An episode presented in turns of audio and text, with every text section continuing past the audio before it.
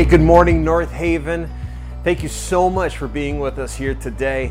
Uh, my name is Pastor Adam, for those of you who don't know who I am, and I'm the senior pastor here at North Haven. And so I couldn't be more excited about what today is going to begin. Today, July 4th, 2021, begins our Christmas in July focus that we're going to have over this entire month. And so each Sunday, we're going to be looking at Operation Christmas Child. Now, for a lot of you, when you hear Operation Christmas Child, you immediately begin thinking about what that is. And you're aware of the shoe boxes, and you maybe have been to a packing party or a packing experience, either at another church or here at North Haven. But Operation Christmas Child, for those of you who aren't aware, is an endeavor that happens all across the country where we pack shoe boxes full of hygiene items, school supplies, and toys and another things that get sent out to kids all across the world, and specifically kids who don't have access to those things. And it's not just so that they can have school supplies, it's not just so that they can have hygiene items, or, or it's not just so that they can have toys and whatnot. Uh, but it is so that they can hear in a tangible way and experience the good news of Jesus Christ. Because in each one of those shoe boxes is the message of the gospel and the message that each and every single one of these kids is dearly loved and pursued by their Creator. And that love is personified so per- perfectly in the death and resurrection of our Lord and Savior Jesus Christ. And so this is just a fantastic endeavor, and it's one that North Haven Church has embraced for a number of years. And you may have participated in any of our um, Operation Christmas Child packing experiences, but all those boxes need supplies. And so you see just a semblance of those supplies here behind me. These are, these are various items that are going to be eventually packed into these shoe boxes and that will be sent to kids all across all across the world.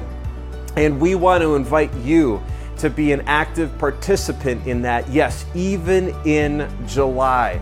So, as I mentioned, we're going to be unpacking what Operation Christmas Child is, our relationship as a church with Operation Christmas Child, and its impact uh, on, on people, on kids, and communities, families all across, all across the world. And we're going to do that in two specific, or rather three specific ways. The first is uh, we're going to hear stories of Operation Christmas Child and how it has impacted people's lives.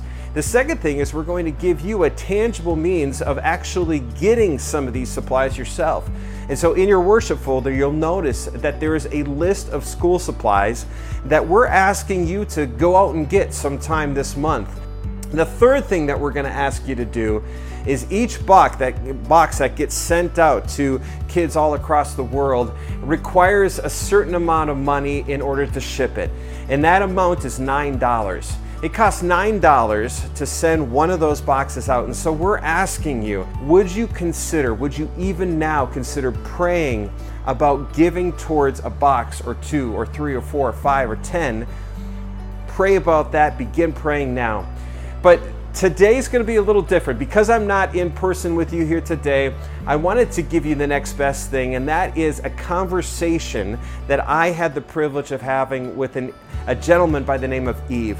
Now, I first heard Yves's story last year when he came and spoke to a number of us uh, connected with Operation Christmas Child at North Haven. He shared his story, and it's such a powerful testimony to the impact of Operation Christmas Child that I could not pass on the opportunity to share that with all of you. Without further ado, check out this conversation between Adam and Eve. All right. Well, um, Yves, thank you so much for joining me, and uh, I'm looking forward to spending this time and talking a, to you about Operation Christmas Child. And you know, you were with us last year. We had um, in the midst of COVID and all the craziness yeah. that, that we were. Well, I mean, we're kind of still in the midst of it, but we certainly were at that time. And you came, and there was a group of us who heard you and your story and um, I personally was just incredibly uh, blessed and encouraged, not only by your story, but by your heart and passion for the lost and specifically then Operation Christmas Child's role in yeah. sharing the gospel of Jesus Christ. And so, you know, we are we're in the midst now. We're starting today our Christmas in July uh, uh, push in in hoping to uh, elevate and illuminate um, Operation Christmas Child specifically here at North Haven Church. Hi, Adam. Uh, hi, everyone. Uh, I am so excited to uh, to be here virtually, you know, here. Uh, I wish I could be there in person, but this is the next best thing. Uh, I am honored to get to witness the amazing work that all of you at the church are doing uh, through the ministry of Operation Christmas Child. My name is Yves Dushime, and when I was 11 years old, I received one of these red and green shoe boxes that so many of us have uh, come to know so come to know so well. Uh, I was living in the country of Togo uh, in West Africa, but that's not where I'm originally from. I'm originally from Rwanda, and uh, Rwanda is where my story begins. And we have to go way back to Rwanda to understand why this tiny little box has such a huge impact uh, on my life. Uh, I currently live in Buffalo, New York. Uh, you guys might know a little bit about you know the the, the frozen tundras of the north, and I serve I've served, I've had the privilege, the greatest privilege of serving as a as a spokesperson for Operation Christmas Child and Samaritan's Purse for the last seven seasons, seven years of my life. Yeah, and it is an honor, an honor truly to be here. Well. Yves, tell me. Uh, so, as I mentioned, you know, I, I I've already had the benefit of hearing your personal story. You mentioned that you received one of these uh, red and green shoe boxes when you were a kid. Yeah. Can you tell us about that? Uh, you know, share that story, how you interacted with that, and the impact it had in your life and your family.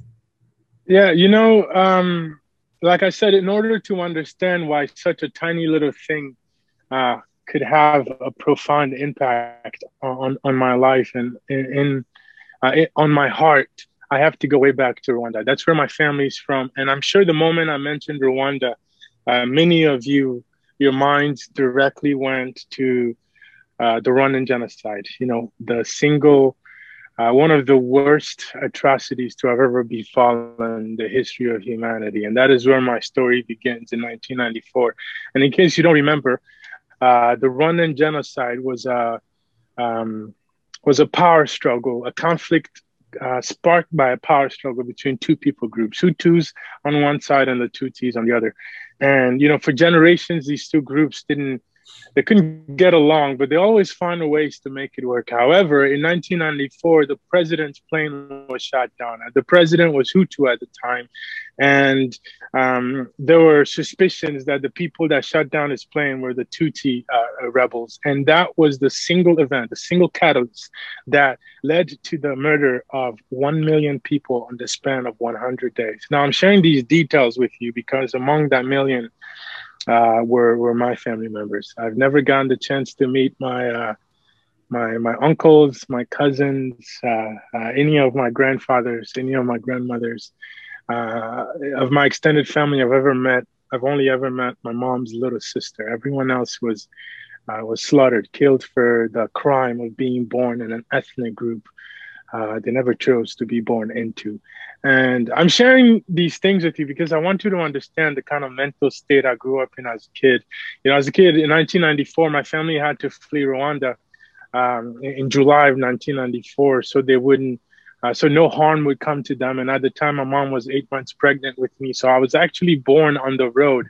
Uh, my mom and my family had to walk two weeks and leave Rwanda uh, and eventually made it to Congo, uh, where they, they settled uh, next door in a, in a refugee camp. And when you think refugee camp, it wasn't anything established or official. It was just a, a, a just an open space in the woods where they would go in uh, the woods and gather pieces of sticks, bury them in the ground, you know, four of them in each corner, find pieces of plastic, put them together, make the tarp, and sleep in the dirt. And in that dirt is where I was born. And this is all super interesting because in the midst of all of this, I'm growing up in a Christian home. My parents are pastors. Okay. And almost on a daily basis, they're telling me, Yves, look, you gotta, you got to look beyond that and you got to love your your neighbor as yourself. And i would often ask my, my my dad like dad i don't know how you can expect me to love the very people that killed your dad and your mom. I don't know how you can ask that of me. That was complete nonsense. Um, the hatred in my heart consumed every bit of who i was and i saw no way out. Um, until the year 2005 when we went to church we were living in togo at this point after traveling through so many different countries and we uh, we moved around so much because uh, at the time no country was welcoming well uh, Rwandan refugees. They were saying look uh, it was your people that killed one another. It was civilians that were killing civilians. We have no way of telling who was a murderer who isn't so we're not going to let any of you in. So essentially we had to sneak into countries uh, as illegal immigrants because no one was taking us in, and we weren't going. We couldn't go back to Rwanda unless we wanted to to, to get to get to get killed. Um, so we lived in eight different countries and eventually made our way to, to a place called Togo. In the year 2005, we went to church one day and they told us that someone somewhere had sent us these gifts um, just out of nowhere. And we can get into more details uh, uh, further in. Uh, but I remember being handed a box that looked very much like this. And um, let me tell you, this thing has radically changed my life forever. Uh, it, it changed it those many years ago, but it continues to do so today. And I know some of you guys are probably looking around thinking, Yves, you just told us about this heavy, uh, hardened heart. How could school supplies, hygiene items, toys possibly have anything uh, to do with just any kind of redemption or healing. Well, let me tell you, when I opened up my shoebox at the very top, there was a sticky note, okay? And that sticky note read, God loves you, mm. Jesus loves you, I love you. Now, I knew the first two things to be true because I heard it in church every week. I heard it in Sunday school. My parents had told me. But for the first time in my life, here I was faced with an I love you from a member of that very humanity that I had grown to despise and sworn to despise for the rest of my life. And they were telling me essentially, look, Yves, despite your hatred for me, dude, I love you anyway. And here's proof of my love for you in the form of the first and only gift you have ever received in your entire life. I am 11 years old. I have never received a single gift because of the level of poverty we grew up in. And here is a complete stranger sending me a box filled with the very, very items I desperately needed as a kid. Let me tell you, Adam, um, that sticky note just uh, wrecked me. It, it, shook my world to the core. And um, to be honest, it was my least favorite item in my shoebox that day. I hated that thing because it, it, it convicted me. Mm. It challenged every previously held beliefs that I had in my heart that humanity was doomed. Um, and God began to use it um, uh, as a seed to gradually begin this work of, of healing in my heart. Uh, of course, gradually, this didn't happen overnight. Uh, where he started to rid me of all that anger, of all that pain, of all that brokenness, and making some room, some space in my heart for, for love and compassion. And he did so simply by reminding me that um, if an ordinary man or a woman, boy or girl out there in the world, that I justified hating by calling them broken. If a broken man or a woman, boy or girl, could demonstrate this kind of tangible, powerful love towards me, then one, what was my excuse? Because I justified hating them because I said, look, these people are broken. I'm better than them. They don't deserve my attention, my love, my kindness. If they can do this to a total stranger, then one, what's my excuse? Mm. And two, if a broken member of this humanity could demonstrate this kind of love towards me, then how much greater must my Father in heaven's love for me be? And that love has um, rescued me from the burdens of hatred I carried with me all along. And um, I owe all of that to someone like you in the audience, uh, packing a simple shoebox and sending it my way. Wow. Wow. Yeah, you you mentioned that um, the box was full of items that you desperately needed. what what were those items and and what was the need? Yeah, you know, Togo is um, one of the poorest countries in the world. Okay, and when I say poor, um, I'm not talking America poor.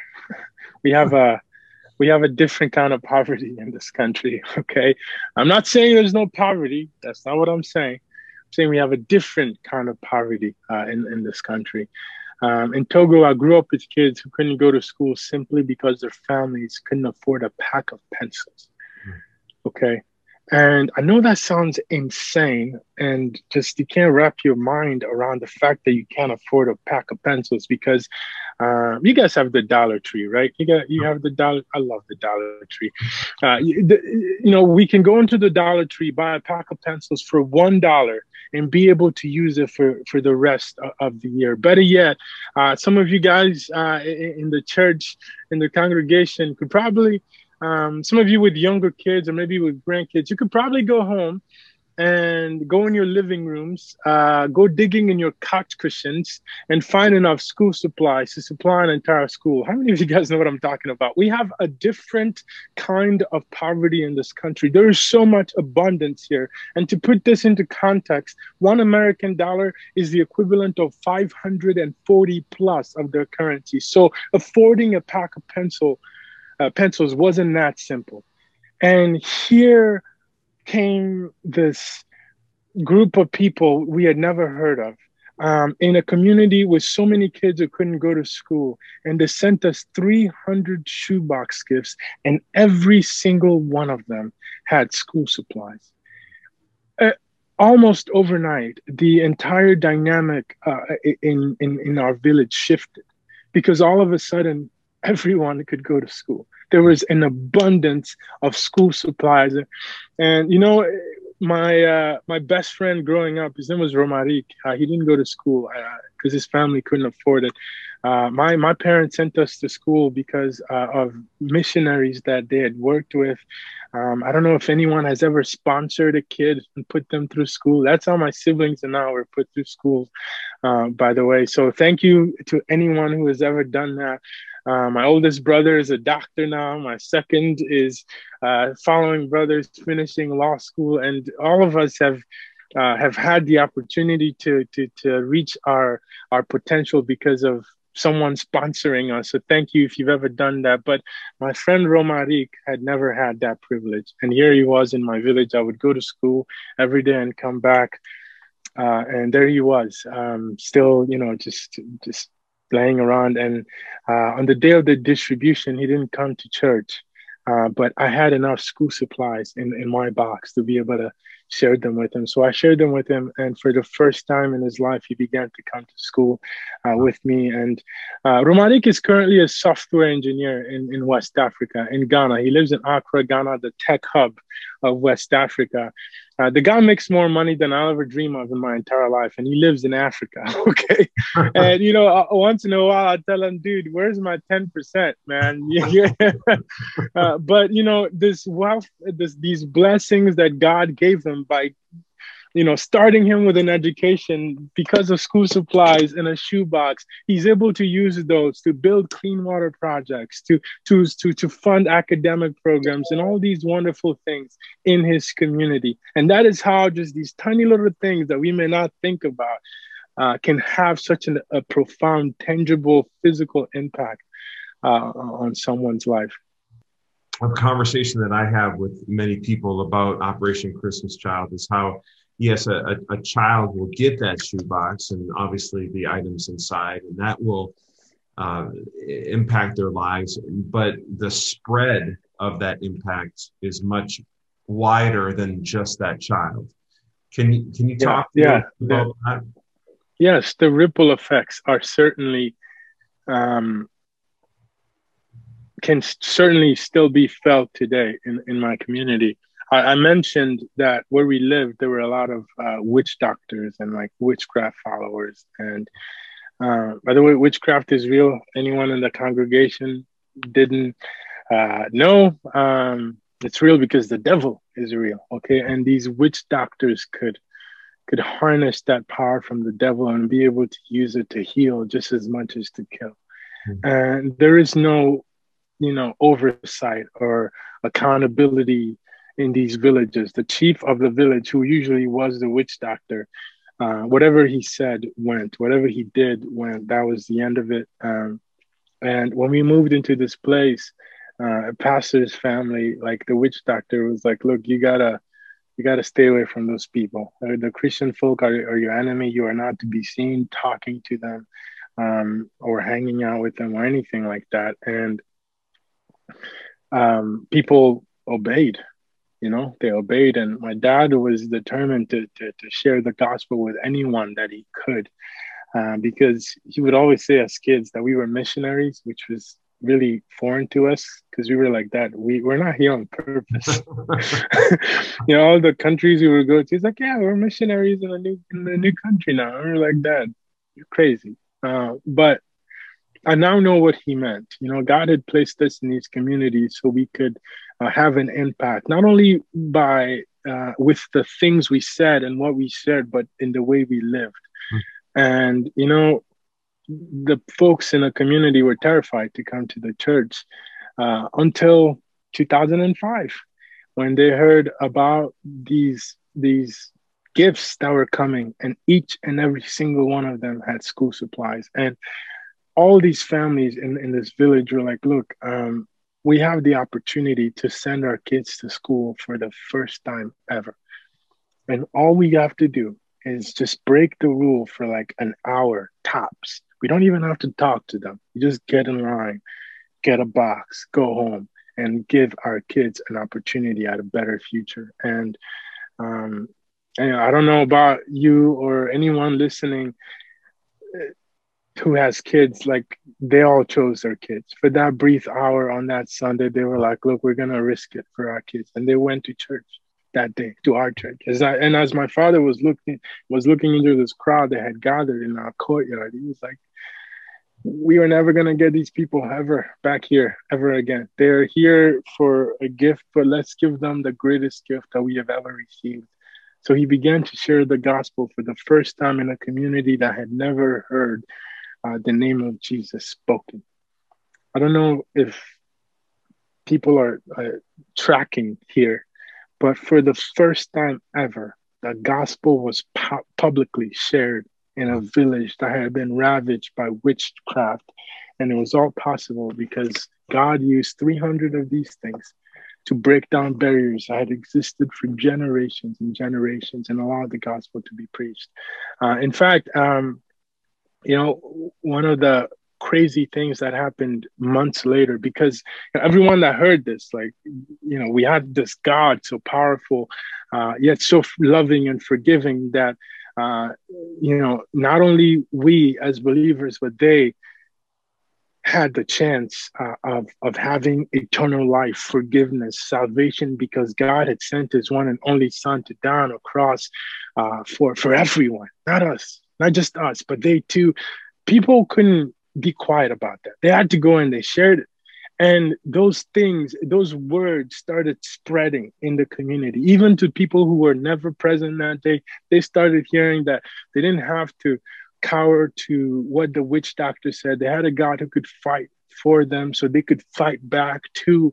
And um, people started coming to church on sundays asking questions like okay how do i do this? How do i become this? How, how do i find this freedom?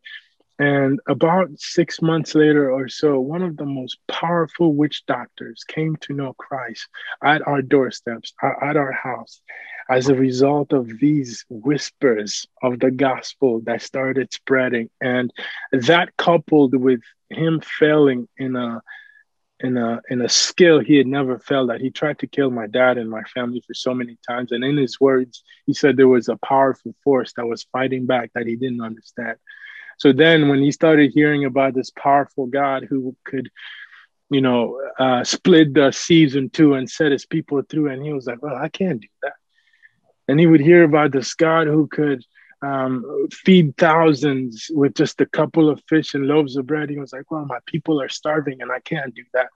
He would hear about this God who could raise people from the from the dead, and he was like, oh, I can't do that. And story after story, Um, and coupled with his own defeat, and I think he never felt that. This man had never failed at killing people. Uh, he'd been, you know, he had the per- this perfect record, if you will, until um, that powerful force that was explained by the gospel, the whispers that were spread in our community as a result of the shoebox distribution. Uh, but those were powerful because when that when that man came to know Christ, everything changed. Everyone was like, "Look, if that powerful man needs Jesus, so do we." In fact, uh, I love sharing his story because uh, almost overnight he became best friends with my dad. It was very strange for all of us, to be honest. He would drive by our house unannounced all the time, and at first sight we we're like, "Oh, the witch doctor is here," but then we would remember, you know, he's on our side now. But he would drop by our house all the time, unannounced, usually around dinner time. We kind of, my brothers and I caught on to the fact that maybe he liked my mom's cooking. and one day he came to the house and he was like, Pastor Jean Baptiste, that's my father's name. Uh, Jean Baptiste, can you tell me more about this thing? He had given them a Bible and he was reading up about baptism. He's like, Can you tell me more about baptism? And my dad was like, um, "Yeah, you know, it's a it's a it's a public de- declaration of faith. It's a symbolic dying to our old selves and, and, our old sin and a renewal and a rebirth in Christ Jesus." And the man was like, "Well, am I eligible?" And dad's like, "Of course you're eligible." So they set up a time and a date to go to the local river to baptize this man. And whenever they got there, this happened it was uh, uh, an incredible just line of people that he had witnessed to and led to Christ. Like these people, the the witch doctor had witnessed to, led to Christ, and invited to be baptized alongside him. Yeah, all those people came to so, know Christ as a direct result. So let's let's let's backtrack here. So so 300 boxes were sent to the area in which you and your your family lived Yes. And, um, 300 children were given boxes, and that not only uh, contained school supplies, which enabled these 300 kids to be able to go to school for the first time ever, and more more kids, more kids than that because they were able to distribute to share. Yeah, they just started sharing everything. Yeah, so more, more than that, and then and then this started a ripple effect where the gospel was being whispered amongst the people, which then culminated in the leader of, of this community receiving Jesus Christ as his Lord and Savior, which then prompted hundreds? Hundreds. Villages hundreds. over. In fact, three new churches were planted in my community as a, as a direct result of this witch doctor coming to know Christ. And uh, those churches, 300 Pastor, boxes, 300 boxes. Three, yes, 300 boxes. Wow. Three new churches. And Pastor Adam, those churches are still standing to this very day. Wow.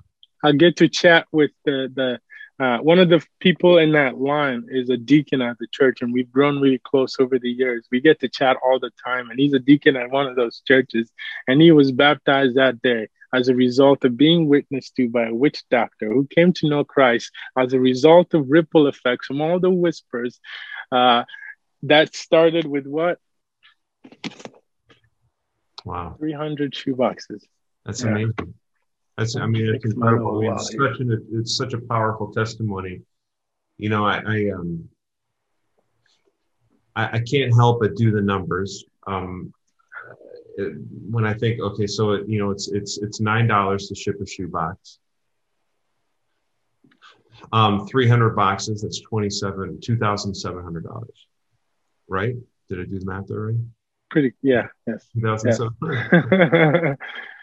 yes. Two thousand seven hundred dollars to ensure that hundreds of people receive the knowledge of Jesus Christ, their eternity is forever secure and churches are established. Kids are going to school for the first time ever. I mean that's just what a return right? mind boggling you know you and i have talked and and uh, you know one of the one of the difficulties with with any endeavor like this um, and, and you know this living in buffalo as well. So you have you have an individual or a family that lives here in Minnesota that, that is here at North Haven, and um, they're obviously they're not in Togo, they're not in India, they're not seeing the immense ramifications, the immense um, uh, uh, return that comes from these shoe boxes uh, going into the hands of these kids all throughout the world. And it's easy, understandably, it's easy to go through the motions, right? To uh, uh, to go and to pack a box, to put stuff into it, and, and yeah. hand it off to somebody, and then maybe pat yourself on the back or feel like, okay, I did my Christmas duty of the year.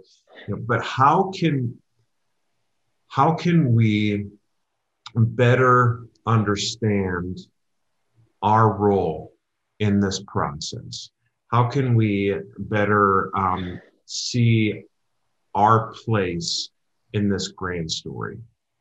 Just the one shoebox. Like behind one is a whole human being. Yeah. Let, let, let, let me rephrase that.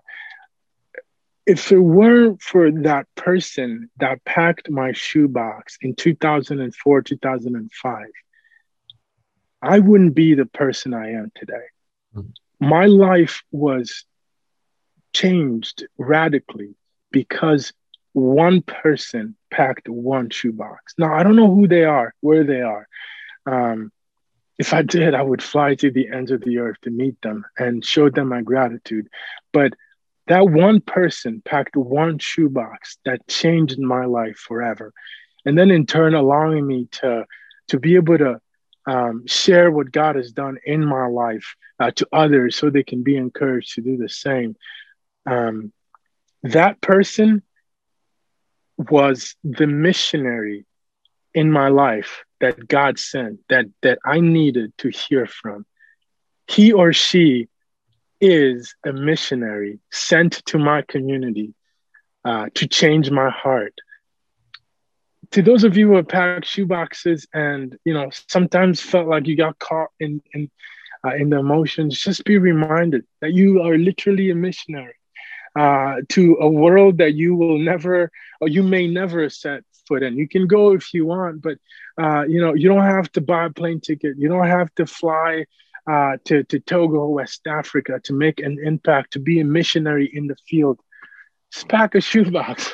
The shoebox will do it for you, and you will touch the life of uh, one child, potentially his or her family, or their community forever simply by packing your shoebox in the comfort of your own home or at your own church. $9 to ship one box. So if we think about that, 300 boxes were delivered to Yves's community that one day that completely changed everything. 300 boxes that then cost $2,700 to ship. $2,700 was the cost in order to ensure that lives were forever changed. Not just one, not just five, not just 50, but hundreds of lives that were changed for the gospel. That is an amazing return, as Yves mentioned. So here's the deal we're gonna make it super easy for you to give $9 or 18 towards one, five, 10, 15, 20 boxes and this is how we're going to do it. You can certainly give, you know, via check, you can give via cash, you can drop that in the offering um, as you leave the service here today. You can give that online just as we normally do or through the Church Center app. All those options are still there.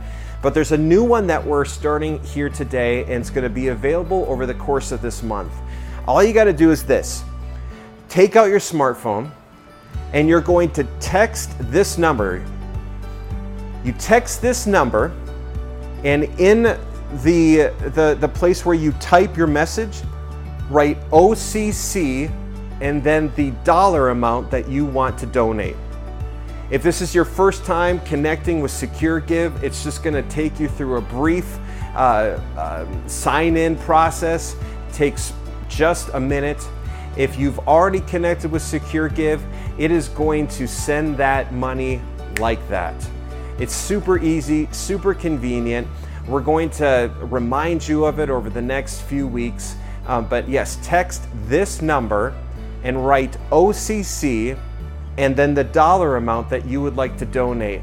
And then that money will specifically go into Operation Christmas Child here at North Haven, ensuring that the boxes that we pack are able to be covered and then sent to these kids all across the world. So I couldn't be more excited about what God's going to do through this whole process. We're going to see the faithfulness of God's people, realizing the call, understanding that you and I, we are missionaries in this process. And when we send a box, we know that we are sending the message of hope, the message of healing, the message of Jesus. And lives are going to be changed. Thank you for joining us, and I can't wait to see what God's going to do next.